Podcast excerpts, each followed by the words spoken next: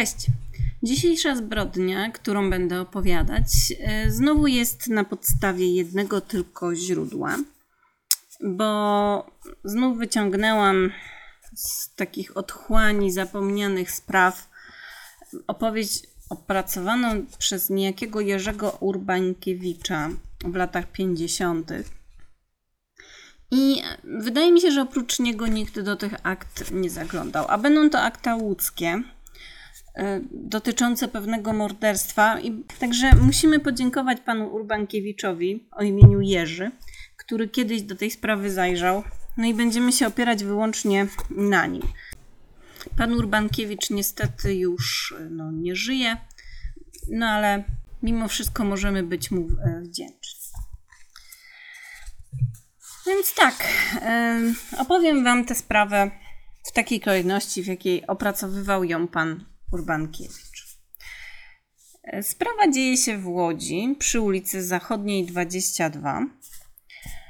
W domu, w takiej kamienicy należącej do pana Mikulskiego, w którym dozorcą był niejaki Ignacy Barczak.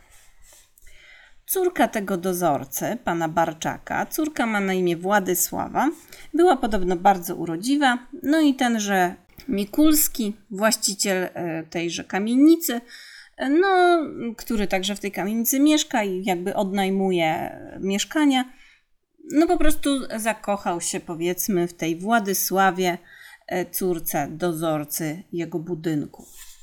No i postanowił, no wiecie, skoro się zakochał, to postanowił no się z nim ożenić. No ale ten dozorca Barczak to był typ spod ciemnej gwiazdy, znany z różnych dosyć ciemnych interesów, nie z jednego pieca chleb jadł, kamuflował swoim dozorcowaniem różne inne szwindle, które wykonywał, no i postanowił, że oczywiście córkę za mąż wyda za właściciela kamienicy, ale tylko wtedy, kiedy tenże w ramach, powiedzmy, podzięki za córeczkę na rzecz dziewczyny zapisze połowę tego budynku. Jak widzicie, dozorca nie w ciemię bity. No a pan Mikulski najwyraźniej zakochany był bardzo, co się jeszcze później okaże, że naprawdę bardzo, no i się zgodził. Zatem odbył się ślub, poprzedzony intercyzą. Na dodatek nasz nowożeniec, pan Mikulski, który był człowiekiem, no powiedzmy tak, lepiej wykształconym od dozorcy Barczaka, tak to nazwijmy, postanowił, że ze swojej żony też musi zrobić kogoś, no wiecie, z trochę lepszymi umiejętnościami. Chcę to tak jakoś delikatnie powiedzieć, no po prostu chciał ją cywilizować, jeżeli tak rozumiemy cywilizację. No i wynajął jej nauczycieli, żeby ją nauczycieli, czyli chociażby czytać i pisać, bo Wład- Władysława Barczak była analfabetką. No, najwyraźniej tak nauczyciele byli dosyć frywolni, bo Władzia z nauczycielami zaczęła robić rzeczy, których się zwykle z nauczycielami nie robi. Przynajmniej nie z nauczycielami czytania i pisania. Na dodatek wkrótce w ogóle do Władysławy, kiedy pan Mikulski, małżonek, był w robocie, przychodzili różni panowie w celach um, oczywistych. Władysława zaczęła parać się nierządem i jeszcze chciałam tylko powiedzieć, że będą dwie wersje tej, tych wydarzeń. Jedna, że była ona zdegenerowaną kobietą, która po prostu tak chciała, lubiła i tyle. Zdradzać małżonka. A druga wersja będzie taka, że nasz dozorca Barczak córkę stręczył. Jak było naprawdę, później sami ocenicie. No Barczak przede wszystkim e, tolerował to, co ona robiła w domu, kiedy małżonka nie było, zatem może być w tym coś na rzeczy. E, no ale w, jednym, w pewnym momencie zrobiło się tak, że w tej samej kamienicy mieszkał niejaki Kwintkiewicz. Był to pracownik służby śledczej, po prostu takich, powiedzmy, że policji, ale to nie do końca była policja w latach pięćdziesiątych. No ale to był po prostu śledczy Kwintkiewicz, po prostu najgorszy rodzaj gliny dla takiego przestępcy, jakim był Barczak. No i Władysława, jego córka, zaczęła przyjmować także wizyty tego śledczego. I to się Barczakowi już nie spodobało. Barczak zażądał od córki, żeby z tym akurat kolesiem nie sypiała, a ona się na to nie zgodziła. Wtedy y, oczywiście tatuś zagroził córce, że jak ona nie przestanie sypiać z tym no, gliną, no to on wszystko powie jej mężowi. Władysława zaczęła płacić ojcu za milczenie. No po prostu za, z tych pieniędzy za prostytucję. No cóż, y, tatuś na to przystał. Widzicie, ojciec roku, nie? No i zaczął jeszcze bardziej szantażować córkę jeszcze w innych tematach, żądać od niej coraz więcej pieniędzy. Ona już tych pieniędzy aż tyle nie miała, ile ojciec od niej żądał, więc zaczęła kraść pieniądze mężowi, żeby po prostu własnemu ojcu płacić haracz. Można powiedzieć z jednej strony, że wszyscy tam sobie są siebie warci, no ale idźmy dalej.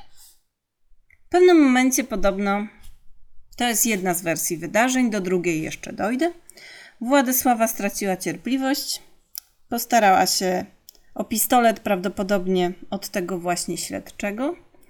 Nie wiadomo, czy dostała go od niego, czy wykradła mu, temu Kwintkiewiczowi. No i kiedy tatuś popijał wódę z kumplami, stanęła na progu mieszkania. Uprzedzam, to jest pierwsza z wersji wydarzeń. No i kiedy ta libacja trwała, to ona po prostu strzeliła swojemu ojcu, szantażyście, w łeb. Kumple spruli, ponieważ absolutnie wszyscy byli poszukiwani przez policję, więc co się będą wychylać. Zanim ona jeszcze ucie- opuściła mieszkanie, to oni już po prostu zostawili ślad ciała w drzwiach prawdopodobnie. No po prostu wiecie, jak struś pędzi wiatr. No a ona położyła nieboszczykowi, tatusiowi, pistolet koło prawej ręki, żeby, że niby sobie w głowę sam strzelił, bo ona strzeliła do niego z bliska dosyć. No i poszła sobie. No i tak, tatuś Władysławy, pan Barczak, przysparzał od lat policji tyle kłopotów, że jak zniknął, to właściwie wszystkim na komisariacie okolicznym ulżyło. Zatem nie wykazywali policjanci specjalnej gorliwości w rozwiązywaniu sprawy. Poli- leży sobie po- pistolet obok kolesia, to leży, pewnie sobie w głowę strzelił, a jak nie, no to wiecie, mała strata. Co o tym myśleć? No ja nie jestem najlepszym człowiekiem, więc też się jakoś bardzo nie dziwię. No cóż, lekarz sądowy co prawda zaprotestował nawet, bo dowiedział się, że Barczak był leworęczny, a pistolet był w prawej ręce położony i trochę bez sensu. No ale znowu, policji specjalnie wtedy, w tym momencie na tej sprawie nie zależało. Mijają lata. Niestety nie mam dokładnych danych il, ile lat yy, i nie wiem też dokładnie, w którym roku się sprawa odbyła, ale były to wczesne lata powojenne. No i po tych paru latach prokurator yy, dostaje list z więzienia w Grudziądzu. Tam pewien przestępca, który jest osadzony w tym Grudziądzu, uważa, że ma coś interesującego do powiedzenia na temat zabójstwa, śmierci właściwie, no bo nie wiadomo, wtedy jeszcze nie uznano tego za zabójstwo. No tego właśnie Barczaka. Prokurator najwyraźniej nie miał nic lepszego od roboty, więc pojechał do tego Grudziądza i powiedział, że ten, e, dowiedział się od niego, że był on w mieszkaniu, kiedy Barczak zginął i że to właśnie Władysława, jego córka, strzeliła do tatusia. A on uciekł, no bo wiadomo, był poszukiwany przez policję. No, prokurator nie miał za bardzo wyjścia, wysłał jakby funkcjonariuszy, żeby aresztowali właśnie e, Władysławę no, Mikulską po mężu. Tylko że jeden z funkcjonariuszy, których wysłał po Mikulską, to był śledczy Kwintkiewicz, który przecież miał z Władysławą romans i to prawdopodobnie od niego miała pistolet do zabicia ojca, jeśli to ona faktycznie tego ojca zabiła. Kwintkiewicz pojechał aresztować Władysławę, no ale po dobie nie wrócił. Nie było ani Kwintkiewicza, ani Mikulskiej. No więc zarządzono poszukiwania. I się okazało, że po tej dobie Zarówno od morderczyni, jak i od Kwintkiewicza polską policję dzieli już granica niemiecka. Trzeba było sprawę umorzyć, bo no, nie było możliwości ściągnięcia ich stamtąd. I to mija kolejne pięć lat. Nagle przychodzi do tego samego prokuratura, ko- prokuratora po pięciu latach kolejny list. Tym razem przychodzi z ładnymi, egzotycznymi znaczkami z Argentyny. Jest to list od właśnie śledczego Kwintkiewicza. Mówi, że mu bardzo przykro, że tak się stało, jak się stało, ale był młody, głupi, zakochany. Władysława zawróciła mu w głowie i dlatego odwiózł ją do Berlina, a potem pojechali razem do Argentyny.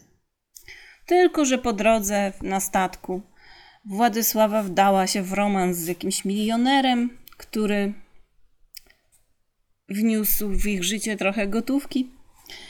I za pieniądze tego milionera, Władysława tu widać ma, ma wyjątkowy talent, i za pieniądze tego milionera Władysława założyła razem z Kwintkiewiczem jakiś biznes w Buenos Aires, a jak mówię jakiś biznes, to mam na myśli dom publiczny, no w którym a najpierw Kwintkiewicz był dyrektorem, ale potem Władysława się go pozbyła, więc nagle uznał, że nie jest już tak bardzo zakochany i że musi się na niej zemścić. Napisał więc do prokuratora i podał dokładny adres swojej dawnej kochanki. I teraz tak, Kwintkiewicz, widzicie, przez pięć lat był wystarczająco zadowolony ze swojego życia jako Alfons, dopóki go nie wysiudała z interesu Władka. E, czy tutaj są jakieś białe charaktery? No chyba nie. Tu w tym przypadku jakby stręczycielstwem się brzydzimy, więc chyba tu wszyscy są na równi winni. No ale cóż, z Argentyną paradoksalnie w tamtym momencie było łatwiej um, niż z Berlinem, jeśli chodzi o kontakty i ekstradycję. Nie wiem dokładnie dlaczego, bo nie zagłębiłam się, znaczy wiem dlaczego, ale jakby nie wiem jak wyglądało prawodawstwo. Więc nie będę się w to zagłębiać. Musicie mi wierzyć na słowo i wierzyć na słowo panu Urbańczy, Urbankiewiczowi, który o tej sprawie pisał, że no, prokuratura stwierdziła, że będzie mogła przy, wyciągnąć właśnie swoją Milusińską z Argentyny, ale potrzebuje na to kupy kasy, bo taka podróż po nią będzie kosztowna. No ale pamiętacie, mąż, z którym się wciąż przecież nie rozwiodła, ona po prostu wyjechała z kochankiem, Mikulski, zapisał jej połowę kamienicy. No i na tej podstawie jakby władze zabezpieczyły wartość tej kamienicy na rzecz po prostu jej kosztów ekstradycji, bo tak można było zrobić. No i zaczęli z rządem Argentyny negocjować wydanie Władysławy. Została ona natychmiast aresztowana przez władze Argentyny, no ale załatwienie wszystkich formalności trwało dwa lata, więc siedziała dwa lata w areszcie w Argentynie.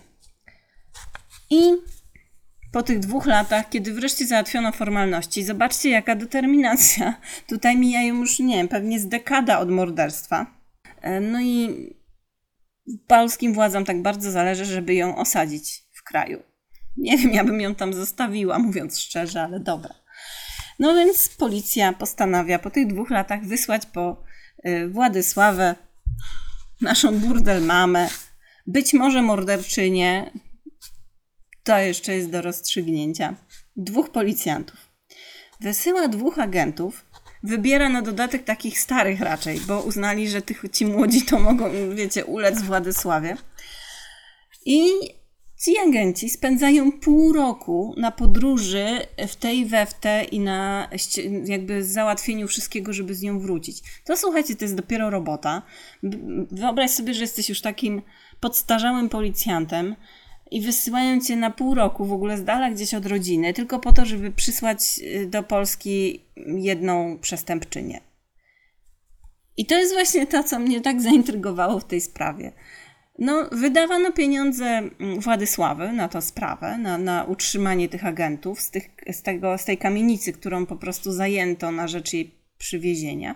No i po upływie prawie dekady Zabójstwo dozorcy Barczaka wraca na wokandę. Nie wiem, czy gdyby się okazało, że Władysława jest niewinna, musieliby oddać jej tę kamienicę i tym samym wywalić pieniądze w błoto. Prawdopodobnie tak.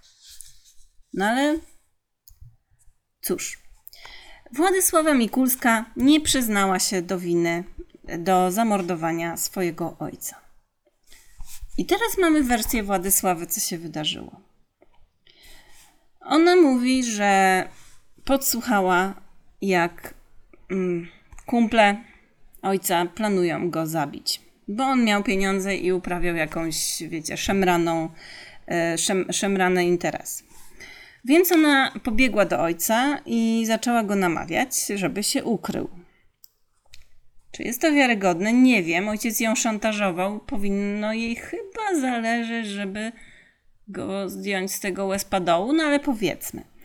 No ale w tym czasie, kiedy ona ojca namawiała, to wpadł do mieszkania niejaki Szulczewski, jeden z funfli, no i oczywiście zastrzelił Barczaka. Na dodatek groził Mikulskiej, że by po prostu siedziała cicho, bo i ją zabije. To jest równie prawdopodobne, jak to, że ona zabiła sama swojego ojca. No więc póki władze były przekonane o tym, że Barczak popełnił samobójstwo, Władysława żyła jak dawniej. No nic nie powiedziała i dopiero jak wydało się po tym liście z Grudziądza, tego aresztanta, że to nie było zabójstwo, nie samobójstwo, no to po prostu uciekła, bo bała się, że kompanii tego Szulczewskiego, który rzekomo zabił jej ojca, ją wrobią.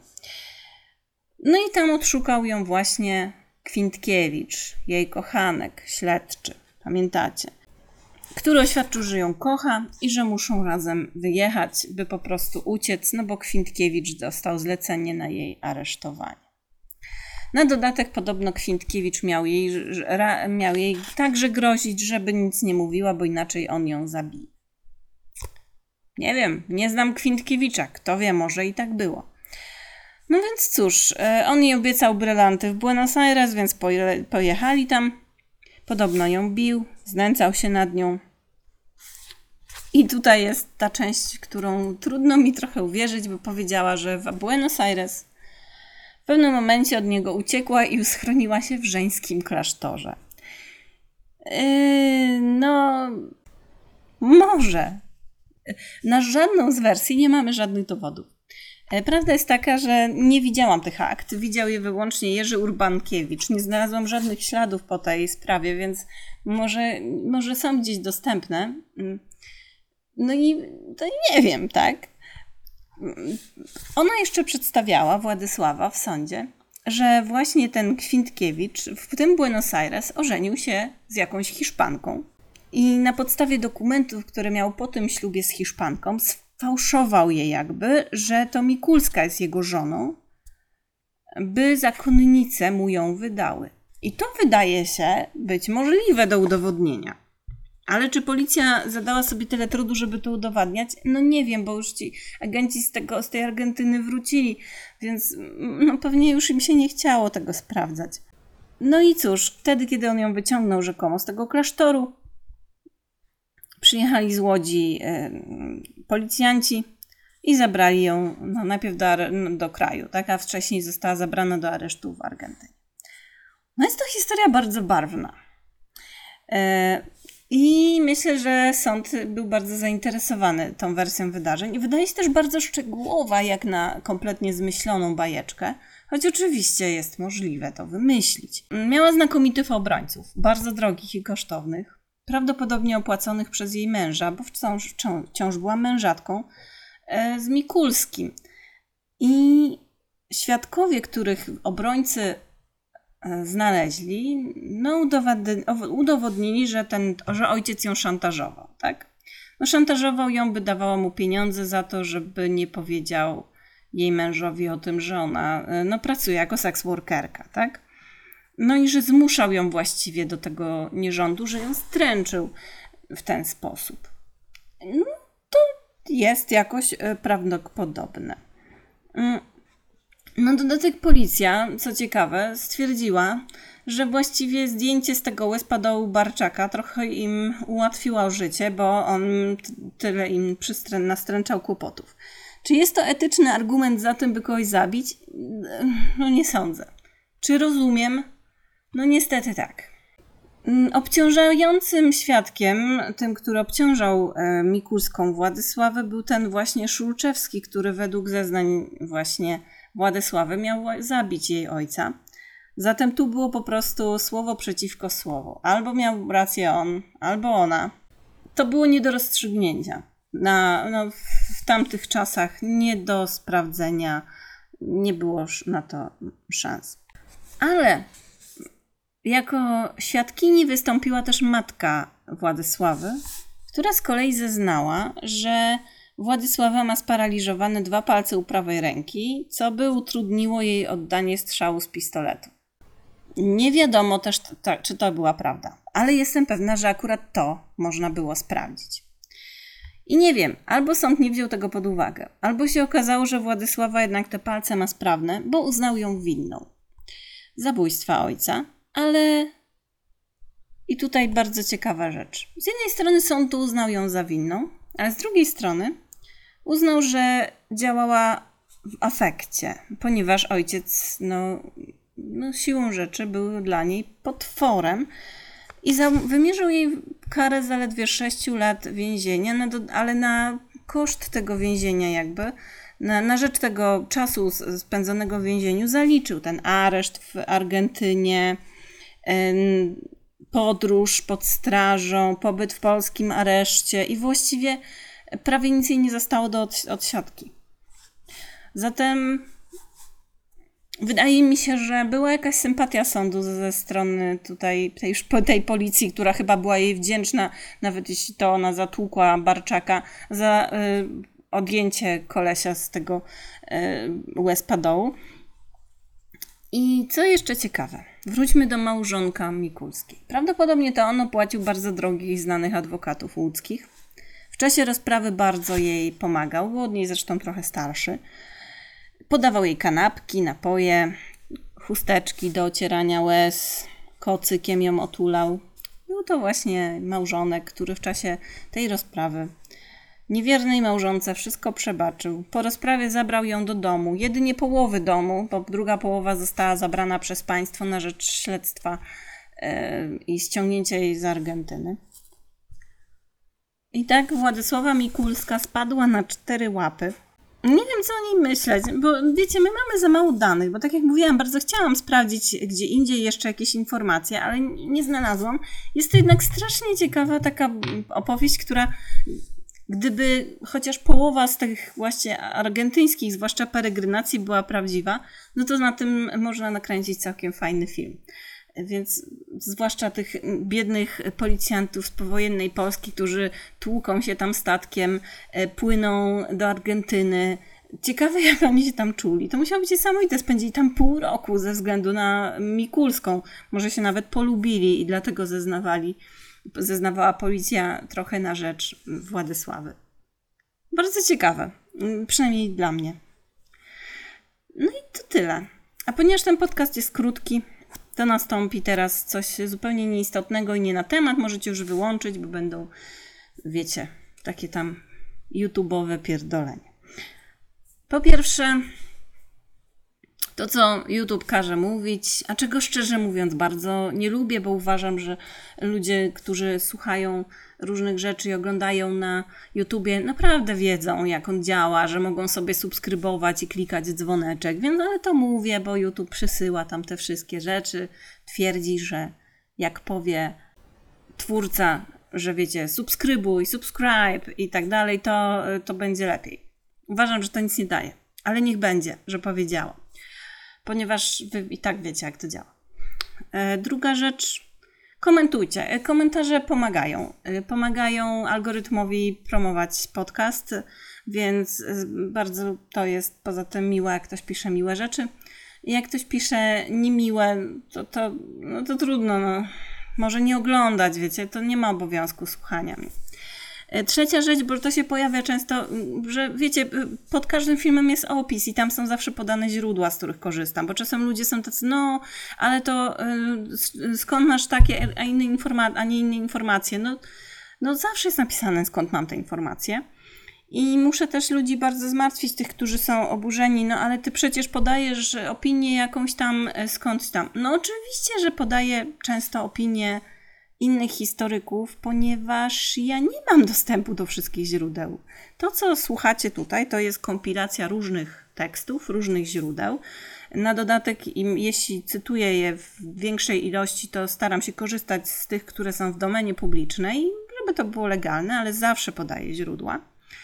I myślę, że podcasty historyczne mają to do siebie, że one są jedynie kompilacją, że dodaję do nich od siebie właśnie wyłącznie moją opinię i komentarz. I powiedzmy sposób opowiadania, bo, one, bo przecież wiem, że wy wszyscy możecie sobie te same źródła sami przeczytać. Ale podcast polega na tym, że ktoś woli słuchać niż czytać i to jest w porządku, do tego to służy. Zatem źródła są zawsze pod każdym podcastem podane, ja nigdy źródeł absolutnie nie ukrywam. Yy, czy coś jeszcze? Bądźcie dla siebie mili w komentarzach. Naprawdę, nie kłóćcie się. Ja, jeśli ktoś komuś, w stosunku do kogoś w komentarzu, ja oczywiście nie jestem w stanie czytać dyskusji pod wszystkimi filmami, no bo to jest dla mnie po prostu niemożliwe. Czasami przez przypadek na niektóre trafiam, ale jeśli ktoś dla kogoś jest wyjątkowo nieprzyjemny, nie prowadzi kulturalnej dyskusji, to jeśli na to trafię, to taka osoba jest blokowana, bo to jest przestrzeń, która ma być po prostu miła i bezpieczna. No ale też oczywiście, jak się komuś nie podoba podcast, to naprawdę może po prostu wyłączyć. To nie musi przychodzić i pisać, o Boże, jesteś głupia, ale to jest bez sensu, ale bo ty czegoś tam nie powiedziałaś, a mogłaś powiedzieć. No zawsze czegoś nie powiem, a mogłam powiedzieć, tak? Nie chcę was martwić, ale to tak działa. No i kolejna rzecz jeszcze to jest kwestia reklam. Wiem, że są osoby bardzo sporadycznie, ja wiem, że to się zdarza naprawdę rzadko, bo ludzie są wystarczająco mądrzy, że wiedzą, że YouTube to już nie jest taka zupełnie niewinna platforma hobbystyczna, ale jest to także źródło zarobkowania. Otóż no ja reklam nie wyłączę, bo, bo poświęcam czas temu podcastowi i chciałabym na tym także zarobić. Mam coraz mniejszy wpływ na to, jakie są reklamy, czy są możliwe do pominięcia, czy nie. Kiedyś starałam się, żeby zawsze były możliwe do pominięcia. Obecnie nie mogę tego ustalić. YouTube sam ustala, czy reklamy są możliwe do pominięcia. Nie mam na to wpływu. Ale reklamy zostają, bo dzięki temu słuchacie podcastu za darmo. Na Spotify'u z kolei, ponieważ Spotify nadal odmawia opłat płacenia podcasterom, mimo że sam zarabia na nich, na reklamach, no to wkrótce prawdopodobnie podcast dostępny na Spotify'u będzie za paywallem, który można ustawić. Prawdopodobnie będzie to jakaś kwota w stylu dwa do pięciu złotych miesięcznie. Nie wiem, jaką można najmniejszą ustawić, ale no, na YouTubie będzie nadal dostępny za darmo, po prostu za słuchanie reklam, ale na Spotify'u wkrótce bardzo możliwe, że wprowadzę po prostu tą symboliczną opłatę. No bo trochę jestem zła na to, że, że jakby ten podcast służy do zarabiania wyłącznie platformie, a ja nie mam z tego naprawdę nawet złotówki. No i tyle. Także bardzo wam dziękuję za słuchanie. Fajni jesteście. Do usłyszenia.